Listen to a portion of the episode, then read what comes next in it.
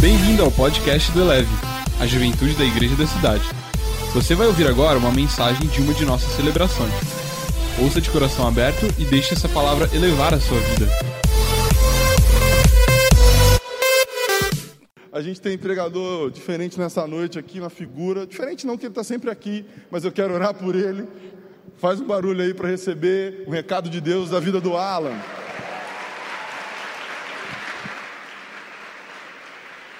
Galera! Vocês estão achando ruim levar salve do Fabão aqui? Eu levo salve do Fabão até em sonho, tá, gente? já compartilhei isso já. Um dia eu estava sonhando e eu fiz alguma coisa errada no sonho. Quem apareceu no meu sonho de repente para me dar um salve? Fabão. Não, mas errado não estava, com certeza. o salve estava certinho, não tem dúvida. Vamos lá, eu quero que você estenda as mãos para cá, dizendo que espera que Deus fale com você nessa noite. Mas em especial que o Alan seja extremamente usado pelo Espírito Santo, beleza? Pai, obrigado pela vida do teu servo, obrigado pelo seu coração, pela sua mente, seu entendimento. Fala conosco, que a gente saia daqui impactado, convicto de que o Senhor tem algo extraordinário mesmo. Espírito Santo, derrama sobre nós o teu amor, o teu favor, que a gente saia daqui mesmo mais apaixonado pelo Senhor. Pai, que a gente consiga deixar as pessoas com saudade do Espírito Santo, de tanto que nós, nós o amamos, e que a gente saia realmente convicto de que o Senhor tem algo novo para cá, que seja uma noite de decisão, de transformação, de posicionamento, em nome de Jesus. Amém. Amém, amém. É nóis. Salve galera, como vocês estão? Quem é da Extreme aí, dá um alô? Quem é do bonde aí, dá um alô? Quem é da internet, manda um emoji. Sejam muito bem-vindos mais uma vez, vocês estão em casa. Aqui é o melhor lugar para estar sábado à noite, tá? Então, você está no melhor lugar do mundo. Tem muita coisa acontecendo legal hoje na nossa igreja. Última apresentação do Alto de Páscoa, vocês já assistiram? Muito doido, eu poderia ver o Pretinho cantando a coroa todo dia da minha vida, que eu não ia enjoar. Meu sonho é conseguir cantar daquele jeito, lançar aquele melisma que ele lança lá. Mas não dá, minha garganta ia sair para fora. Hoje também teve final da Champions. Só não foi melhor porque o meu Corinthians não estava lá, mas amém. E é isso, galera. Nossa igreja está sempre se movimentando, muita coisa acontecendo. E é muito legal que você esteja com a gente, em unidade, em família, em um tempo tão complexo que o mundo está vivendo. É muito legal saber que a gente tem uma casa, que a gente tem uma família, e você está aqui, você faz parte disso. Então, tamo junto, hein? Amo vocês, vocês são demais, de verdade. Eu queria orar mais uma vez aqui para a gente começar, e mais especificamente, vamos ficar de pé mais uma vez? Vocês adoram quando o pregador faz isso, né? Eu sei. e mais especificamente, eu senti de, além de orar para a gente começar esse tempo, também orar por cura em algumas áreas. É, eu estou sentindo algumas dores e eu entendo que isso é uma palavra de conhecimento que Deus, e Deus quer te tocar ou tocar você aí da internet. Se você está sentindo alguma dor aqui nessa parte das costas, na lombar aqui, é lombar, é costela, não sei. Não sou um bom médico, mas se você está sentindo alguma dor aqui, quiser levantar sua mão, a gente vai orar por você. Se você estiver sentindo alguma dor no seu joelho esquerdo também, ou se você está sentindo algum peso nos seus ombros, como se tivesse algo muito pesado, eu também queria orar por você. Tem alguém aqui? Ou alguém na internet, você também pode levantar, levantar sua mão, não tem como, né? Ah, levanta na sua casa a mão também, mas a gente vai orar por você. Tem alguém? Pode ficar com a mão levantada. Galera, vamos estender as mãos para o pessoal que levantou a mão. Tem alguém aqui, alguém ali. Eu vou orar e a gente vai começar isso. Espírito Santo, muito obrigado, Pai, pela tua presença nesse lugar. Nós abrimos espaço para que o Senhor venha, Pai, ser exaltado. Derrama cura, cura física, espiritual, cura na alma de cada um que está aqui, Deus. Tire todo o peso do ombro. Eu repreendo no nome de Jesus. Eu repreendo no nome de Jesus toda dor nas costas, toda dor no joelho, tudo aquilo que tem incomodados meus amigos aqui fisicamente, nós repreendemos no nome de Jesus. Comece, Pai, realmente se mover nesse lugar de uma forma especial. Nós abrimos espaço para a Sua presença. Seja exaltado, é tudo para Ti. E já agradeço, Pai, profeticamente pelas curas que foram liberadas aqui, ou até mesmo através da internet. No nome de Jesus, amém, amém, amém. Deus é bom, é nós. Vamos para cima aí, galera. Depois, se você for curado aí, testemunho para quem está do lado, que é para ativar a fé. E é isso aí. O tema de hoje é saudade do meu ex. Tem alguém que tem um ex aqui que deu um. Uh! calma, calma. Saudade do meu ex. E não, hoje eu não vou falar para vocês de uma música da Marília Mendonça. Quem já ouviu a música Saudade do meu ex da Marília Mendonça? Pecador? Pecador? Tô brincando. Mas é, existe uma música chamada Saudade do Meu Ex, e essa música ela conta sobre uma mulher que está insatisfeita com o relacionamento dela, com o lugar que ela está, e ela diz que quer voltar para o antigo relacionamento, onde aparentemente ela tinha liberdade, ela podia beber, sair e fazer tudo o que ela queria fazer. E quando essa frase ela fica muito na cabeça, né? Principalmente porque todo mundo aqui tem um amigo ou uma amiga que é, parece um ioiô, sabe? Vai e volta com uma pessoa.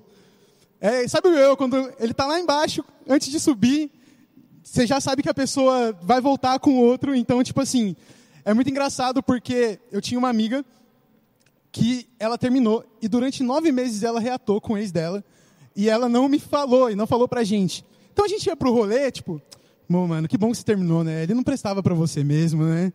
E aí depois de nove meses ela vira, então, gente, eu voltei com ele faz nove meses. Imagina a minha cara, eu fiz o quê? Então, como eu falei, ele não prestava para ficar longe de você. Que bom que vocês voltaram. Não, tô brincando, eu não fiz isso. Mas todo mundo conhece alguém aqui que realmente tem esse lance de sempre ir e voltar para algum relacionamento que você até sabe que não é muito bom para o seu amigo, mas a pessoa vai e volta. Todo mundo tem aqui ou sou, sou eu? Todo mundo conhece, né? Então é isso aí. Mas a verdade é que eu não vou falar aqui somente de relacionamentos, tá? Não é somente pessoas que nós temos, não é somente os nossos ex, mas todo mundo aqui tem alguma coisa, alguma área, que toda vez que vem de repente uma situação difícil, vem de repente um, um, momento de dificuldade, a gente é tentado a voltar para aquilo. E esse lugar, geralmente, a gente sabe que não é o centro da vontade de Deus para a sua vida, mas é um lugar que é muito mais fácil de chegar, às vezes, tá? Aparentemente é muito mais fácil de chegar, porque simplesmente você já conhece aquele caminho. E isso é muito complicado, porque é como você querer colocar um band-aid numa ferida aberta. E durante o nosso papo aqui é justamente sobre isso que eu vou falar. E não é somente com a gente que acontece isso. Também o povo de Israel já aconteceu isso. E eu queria começar então declarando para vocês um versículo que está lá em Gálatas 5:1. Foi para a liberdade que Cristo nos libertou. Portanto, permaneçam firmes e não se deixem submeter novamente a um jugo de escravidão. Existem muitos lugares da nossa vida que são falsas liberdades, que a gente acha que ali vai ser um lugar de liberdade, ali vai ser um lugar onde gente, você vai poder ser você mesmo, onde você vai ter a sua identidade, mas na verdade são lugares que te aprisionam na sua vida. E assim como naquela música que a cantora estava insatisfeita, muitas vezes você se vê insatisfeito com áreas na sua vida e no seu coração, isso pode acontecer. E essas insatisfações podem fazer você voltar para lugares que são longe da presença de Deus. E isso aconteceu também com o povo de Israel. Eu queria contar para vocês uma história que está lá em 2 Reis, e eu vou falar para vocês, lá no capítulo 25, do versículo de 1 a 4. Ele começa falando assim: Então, no nono ano do reinado, do, rei, do reinado de Zedequias, no décimo dia do décimo mês, Nabucodonosor, vulgo Nabucão, rei da Babilônia marchou contra Jerusalém com todo o seu exército. Ele acampou em frente à cidade e construiu rampas de ataque ao redor dela. A cidade foi mantida sobre o cerco até o décimo primeiro ano do reinado de Zedequias. No nono dia do quarto mês, presta atenção nisso aqui, ó, a fome na cidade havia se tornado tão severa que não havia nada para o povo comer. Então, o muro da cidade foi rompido e todos os seus soldados fugiram de noite pela porta entre os dois muros próximo próximos ao jardim do rei, embora os babilônios estivessem em torno da cidade. E aí lá no versículo 11 diz: E ele levou o povo que sobrou na cidade, os que passaram para o lado do rei da Babilônia e o restante da população. Olha só que loucura. O povo de Israel, só para você entender o que estava acontecendo, ele estava cercado. É como se, imagina que esse auditório aqui, somos nós, povo de Israel, e aí a Babilônia invade e cerca tudo isso aqui. Só que é simples, se você sair, você morre. Por alguém, de repente, vai te, sei lá, te dar uma espadada, alguma coisa. Mas se você ficar, você também morre de fome, porque não tinha como chegar recursos para aquela cidade, para aquela nação. E o que acontece aqui é que a fome mata as pessoas. Muitas vezes a sua fome vai te fazer perder batalhas, assim como foi com o povo de Israel. Os soldados preferiam sair do que ficar morrendo de fome ali. E sabe o que significava sair? Provavelmente eles sabiam que eles iam morrer. Porque tinha um exército esperando eles na saída. Que em nome de Jesus na sua vida, você não morra de fome e não perca batalhas por estar com fome, pois a presença de Deus vai te sustentar todos os dias. Você não vai se render às Babilônias e os cercos da sua vida, porque quando nos momentos de dificuldade, quando você se vê cercado, próprio Jesus vai vir te sustentar. E olha como isso é complicado. O povo de Israel, ele estava, para quem não conhece a história, o povo de Israel vivia como escravo no Egito. Através da vida de Moisés, eles passam 40 anos no, no deserto. Uma geração passa e eles começam a conquistar a tão sonhada terra prometida dada por Deus. Eles conquistam essa terra, chega a época, muita coisa vai acontecendo, a gente tem rei Davi, rei Salomão, e em todo essa, esse, esse decorrer da história, o povo começa a viver grandes promessas de Deus. O povo tinha fartura, tinha paz, tinha tudo aquilo que Deus sempre prometeu para eles. Mas chega um determinado ponto que o povo começa a se desviar, o povo começa a se distrair, começa a adorar outros deuses, começa a fazer tudo aquilo que Deus falava para eles não fazerem. E as escolhas deles trazem realmente escravidão. E eles são exilados para a Babilônia. Sabe?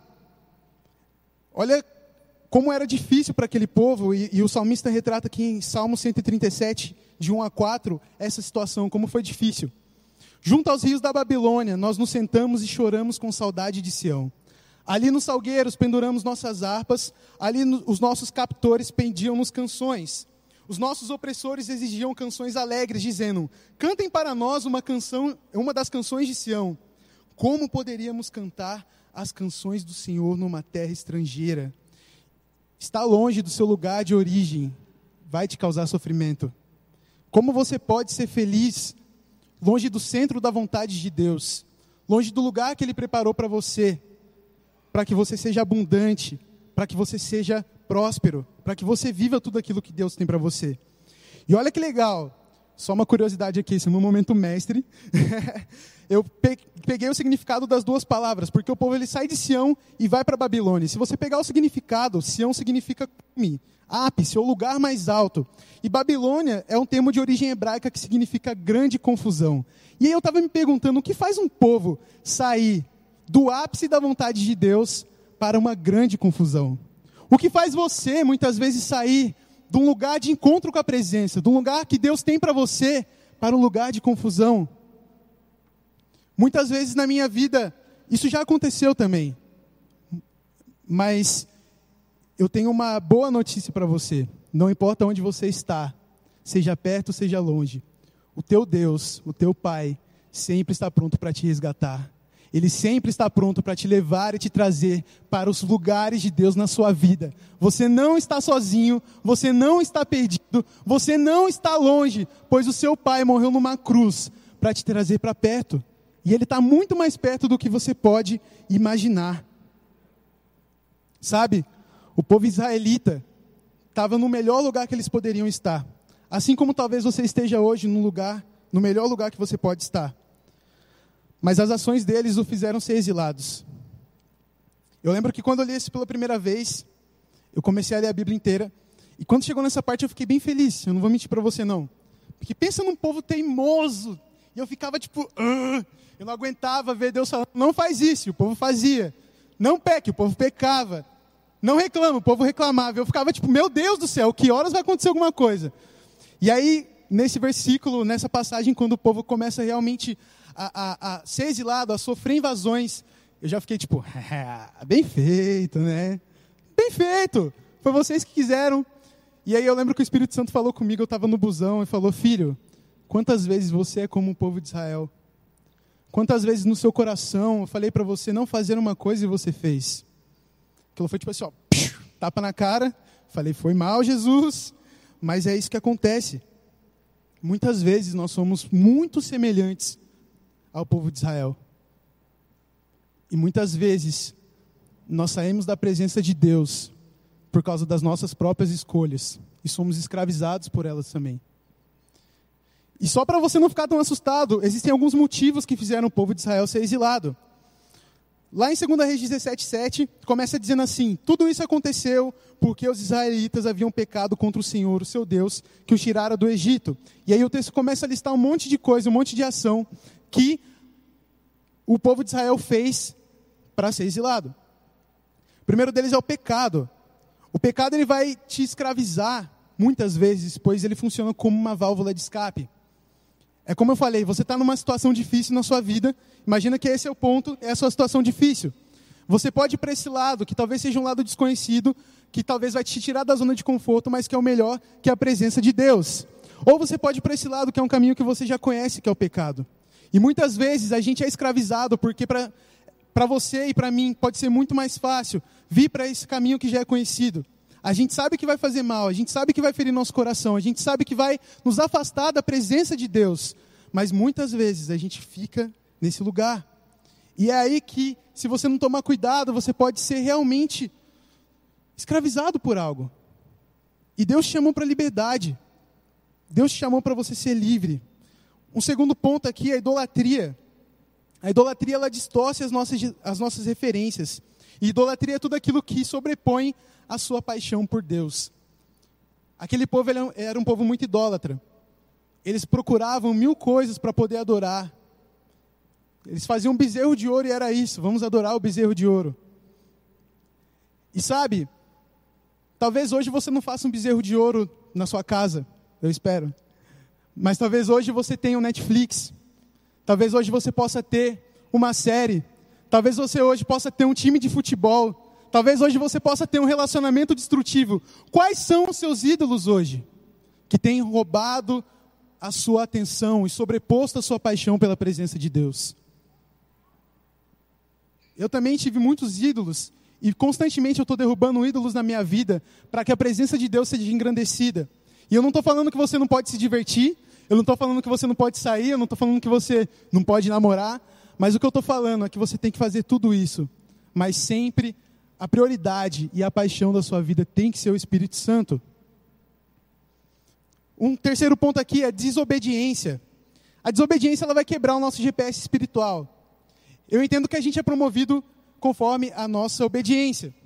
Então a gente está aqui, eu quero chegar nesse ponto. Eu não sei o caminho. E aí o Espírito Santo fala: vai para a direita. Eu vou para a direita. Mas e agora, Jesus, para onde eu vou? Ah, agora vai, pra, vai reto. Eu vou reto. E agora, Jesus, para onde eu vou? Vai para a esquerda. Só que muitas vezes você volta para aquele ponto, Deus fala vai para a esquerda, vai para a direita, você está fazendo isso aqui, ó. Metendo o moonwalk do Michael Jackson, ou está indo para o lado de qualquer forma, menos para o lugar que Deus te mandou. Então, muitas vezes, a gente pode ser enganados pela nossa desobediência. E eu estou falando muitas vezes, muitas vezes, né? Vou parar de falar isso. E um último aqui é a falta de confiança. A falta de confiança nos torna impacientes. A gente tem uma palavra, a gente sabe para onde ir, a gente sabe que Deus está com a gente, mas o nosso imediatismo acaba falando mais alto do que a promessa de Deus. No nome de Jesus, você vai esperar quanto for para viver aquilo que Deus tem para você. Você não se sentirá menos, porque amigos, família ou qualquer outra pessoa está vivendo aquilo que você quer viver. Você vai ficar num lugar que tem que ficar firme, sólido, até que aquilo que Deus prometeu para você se cumpra. Então não desista, Deus está com você. Amém? Isso aí. E a verdade é que você não deve ter saudade daquilo que um dia foi escravidão. Você deve ter saudade do Espírito Santo. Pois tudo que ele tem para você é melhor, é vida, é esperança. Tudo que Ele tem para você é leveza. Tudo que Ele tem para você é uma nova perspectiva. E no nome de Jesus, essa juventude não será aquela que vai para a Babilônia, mas será aquela que permanecerá em Sião, inabalável, firme. Pois nós somos aqueles que são apaixonados por Jesus. Nós somos aqueles que, se precisar, ficaremos unidos o tempo que for, até que a Babilônia caia na nossa vida. Mas para você ter saudade de algo, você precisa conhecer. Para você ter saudade do Espírito Santo, você precisa ter experiências com Ele de verdade. Pois são essas experiências que vão te fazer conhecido. Aliás, que vão fazer o Espírito Santo ser conhecido para você. E eu queria agora dar três dicas para que você escolha o Espírito Santo, para que você viva algo com Ele, mesmo nesses momentos em que a Babilônia quer gritar e te trazer para a escravidão. Tem vários exemplos, mas eu queria fazer algumas dinâmicas aqui também. E o primeiro deles é ajuste o alvo. Olha o que diz lá em Filipenses 3, de 13 a 14.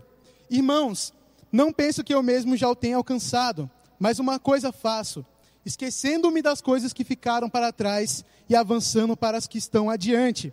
Prossigo para trás, prossigo para o alvo, a fim de ganhar o prêmio chamado celestial de Deus em Cristo Jesus. Quem possui o foco no lugar certo sabe para onde deve ir. Pode trazer aqui, por favor? E agora a gente vai brincar de tira o alvo. É tira o alvo, o nome disso é dardo, né? Então eu queria um voluntário corajoso que tenha boa habilidade com dardos para vir aqui e atirar. E não me constranjam, não me faça escolher alguém. Então tem alguém, suba aqui, por favor.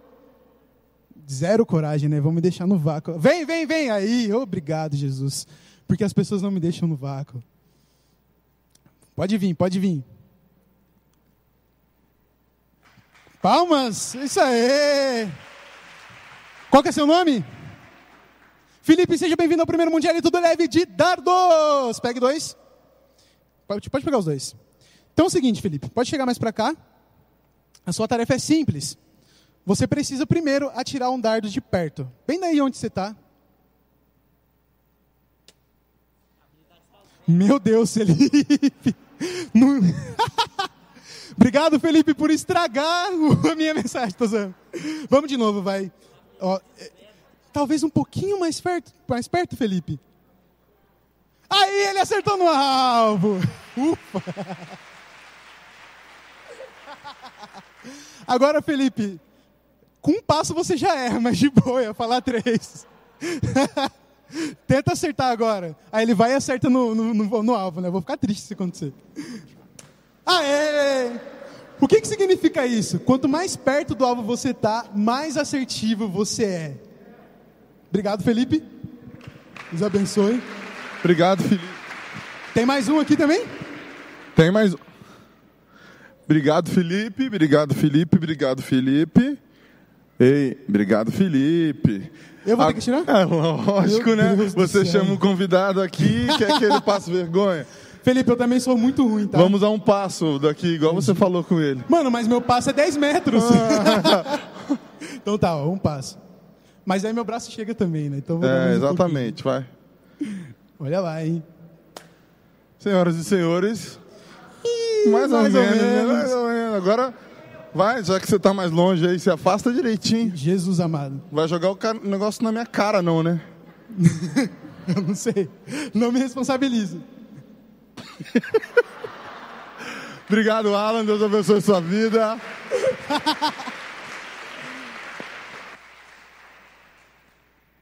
Tá vendo o que acontece quando você fica longe de Deus? Cara, você erra o alvo. O seu alvo tem um nome: Jesus Cristo de Nazaré. E você vai ficar perto dele. Você não vai errar, porque você vai estar tão conectado com ele que o Espírito Santo vai falar: Filho, você pode ser ruim de mira, que nem eu e o nosso amigo mas você vai acertar. Você pode ser ruim de mira, mas você está perto do alvo, você vai dar certo. Você pode ser ruim de mira, mas a sua família vai ser salva. Você pode ser ruim de mira, mas a cura vai vir sobre a sua vida. Acerte o alvo, mas fique perto dele, porque facilita muito. E olha só que legal que diz em Hebreus 12, de 2 a 3. Conservemos é, os nossos olhos fixos em Jesus, pois é por meio dele que a nossa fé começa e é Ele quem a aperfeiçoa. Os olhos fixos em Jesus. Aquilo que você precisa focar, aquilo que você precisa olhar, tem um nome. Tem um nome. Você tem um endereço, uma cidadania. Não se distraia. Para quem, quem sabe o seu destino, sabe como chegar lá muito mais rápido. Quem sabe o seu alvo, sabe onde acertar. Imagina se o meu alvo fosse a cabeça do Fabão. Não tem nada a ver, entendeu? Então, no nome de Jesus na sua vida, com Jesus, fique perto dele e acerte o alvo. Então, a primeira dica, ajuste o alvo. A segunda, mude a perspectiva. Pode trazer o nosso segundo objeto aqui. Palmas! Aê! Gente, eu espero muito que conecte no seu coração essa dinâmica, porque eu fiquei a tarde inteira para fazer esse cubinho bem arte-ataque aqui. Ficou bem ruim, né? Mas Deus é bom, o que importa é, é a mensagem. O que, que acontece? Vocês concordam que esse cubo tem muitas perspectivas diferentes, certo? Talvez o que você está olhando isso aqui, você está olhando isso aqui, você está olhando isso aqui, eu estou olhando o que tem aqui atrás. E há momentos na nossa vida que a gente precisa enxergar da mesma perspectiva que Jesus enxergava. Sabe qual era a perspectiva de Jesus? A perspectiva de filho. E talvez você veja aqui nessa noite, dessa forma aqui, tudo bagunçado.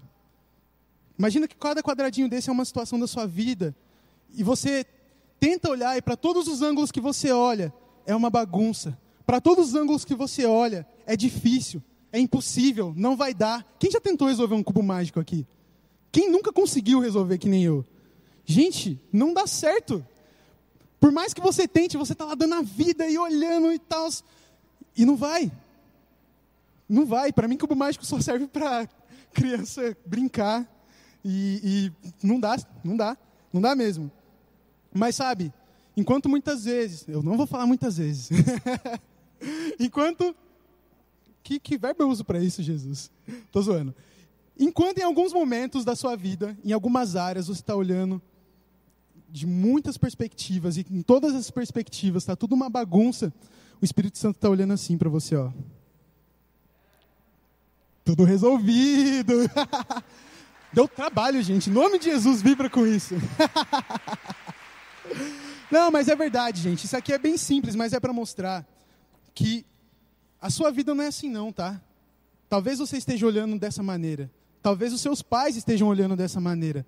Talvez o mundo, Satanás esteja olhando dessa maneira, uma bagunça, não vai dar certo, você não é capaz, mas o Espírito Santo está dizendo: filho, está tudo resolvido, você é completo, você vai dar certo, e não importa a situação que você esteja, eu sou seu pai e eu já paguei o preço, eu já resolvi, e a sua vida será assim, dessa maneira, a sua vida será assim, na sua sexualidade será assim, as suas finanças serão assim, a sua família será assim, o seu devocional será assim, tudo resolvido e organizado. Segura aí de presente para você. e uma terceira. Ah, tem que falar o versículo ainda. Olha só, lá em Colossenses 3, de 1 a 2 diz: Portanto, já que vocês ressuscitaram com Cristo, procurem as coisas que são do alto. Onde Cristo está assentado à direita de Deus, mantenham os pensamentos nas coisas do alto e não nas coisas terrenas. Eu me lembro que eu estava eu estava ali no estações e eu estava olhando a colina de uma perspectiva bem legal, né? dava para ver muita coisa da colina. E aí eu comecei a brisar assim. Imagina se a colina toda fosse um, um labirinto e uma pessoa entrasse no labirinto. Era muito mais fácil para mim saber como ela ia sair daquele labirinto. Por quê? Porque eu estava olhando de uma perspectiva muito mais alta do que ela estava. Nos labirintos da sua vida, você tem que olhar com uma perspectiva de Deus. E Deus sempre vai olhar a sua vida do alto. E é no alto que ele vai saber a resposta. É no alto que ele vai te dar a direção. Então talvez hoje você se vê num labirinto, sem saída, sem resposta. Corra para Jesus e veja da perspectiva que ele te vê. Que é uma perspectiva de filho, amado. Tudo vai dar certo, tudo vai ficar bem. Olhar para o alto, olhar do alto, é saber como chegar no seu alvo muito mais rápido. Então mude a perspectiva. Então vamos lá. O primeiro, ajuste o alvo. O segundo, mude a perspectiva. É tipo provinha de escola, nunca ninguém sabe. E o terceiro, entregue o controle. Olha lá. Lá em Romanos 8,15 diz assim: Porque o Espírito que vocês receberam de Deus não torna vocês escravos e não faz com que tenham medo. Pelo contrário, o Espírito torna vocês filhos de Deus pelo poder do Espírito, dizemos com fervor a Deus: Pai, meu Pai, ou Abba, Pai. Sabe, eu. Eu aprendi sobre controle, entregar o controle para Deus, de uma forma bem perrengue chique, assim, mas de uma forma bem é, fora do comum para minha realidade. É, para quem não sabe, eu tenho um canal no YouTube e eu faço parte de um programa educacional Desde os meus 17 anos de idade, eu ensino sobre o YouTube e eu tenho uma parceria nesse programa com o YouTube. E aí um dia estava lá o pequeno Alan, apenas um girino de 17 anos, e recebe um e-mail: Hey Alan, queremos que você venha aqui até os Estados Unidos para participar de uma conferência. Eu falei, mentira. falei, já era, né? Vou chegar lá, a moça vai vender meus órgãos ou alguma coisa assim. Mas não, fiquei em choque. Falei, essa moça está mentindo. Eu que estava lá, garoto, não conseguia nem pegar o 340 sem estar tá lotado, ia pegar um avião. Mas ela falou, é verdade. Falei, tem certeza? Tenho. Fui, peguei o avião. Era um voo de sete horas. E, e eu lembro que eu nunca tinha andado de avião na minha vida. E aí, em um determinado ponto, depois de umas quatro horas de viagem, eu estava meio que cochilando. Imagina eu numa poltrona apertada, sabe? O meu dedão estava no ouvido já, estava tudo trocado assim. Estava muito esmagado lá. Esse é o verdadeiro esmagado. Vou escrever um livro em parceria com o T.D. Jakes aí. Mas aí o que, que aconteceu? O avião começou a tremer muito, porque estava numa turbulência. Tem alguma aeromoça aqui? Alguém? Ninguém. Mas eu descobri algo, eu vou contar um segredo para vocês. Eu acho que uma aeromoça ou piloto de avião, eles são treinados para fazer duas coisas quando o avião começa a passar por uma turbulência. Primeiro, toda vez que um avião passa por uma turbulência, uma criança começa a chorar. É incrível, é incrível. E aí o que aconteceu? Do nada uma criança começou a chorar. Então eu estava lá dormindo, daqui a pouco o avião começou a chacoalhar, aí daqui a pouco uma criança do nada.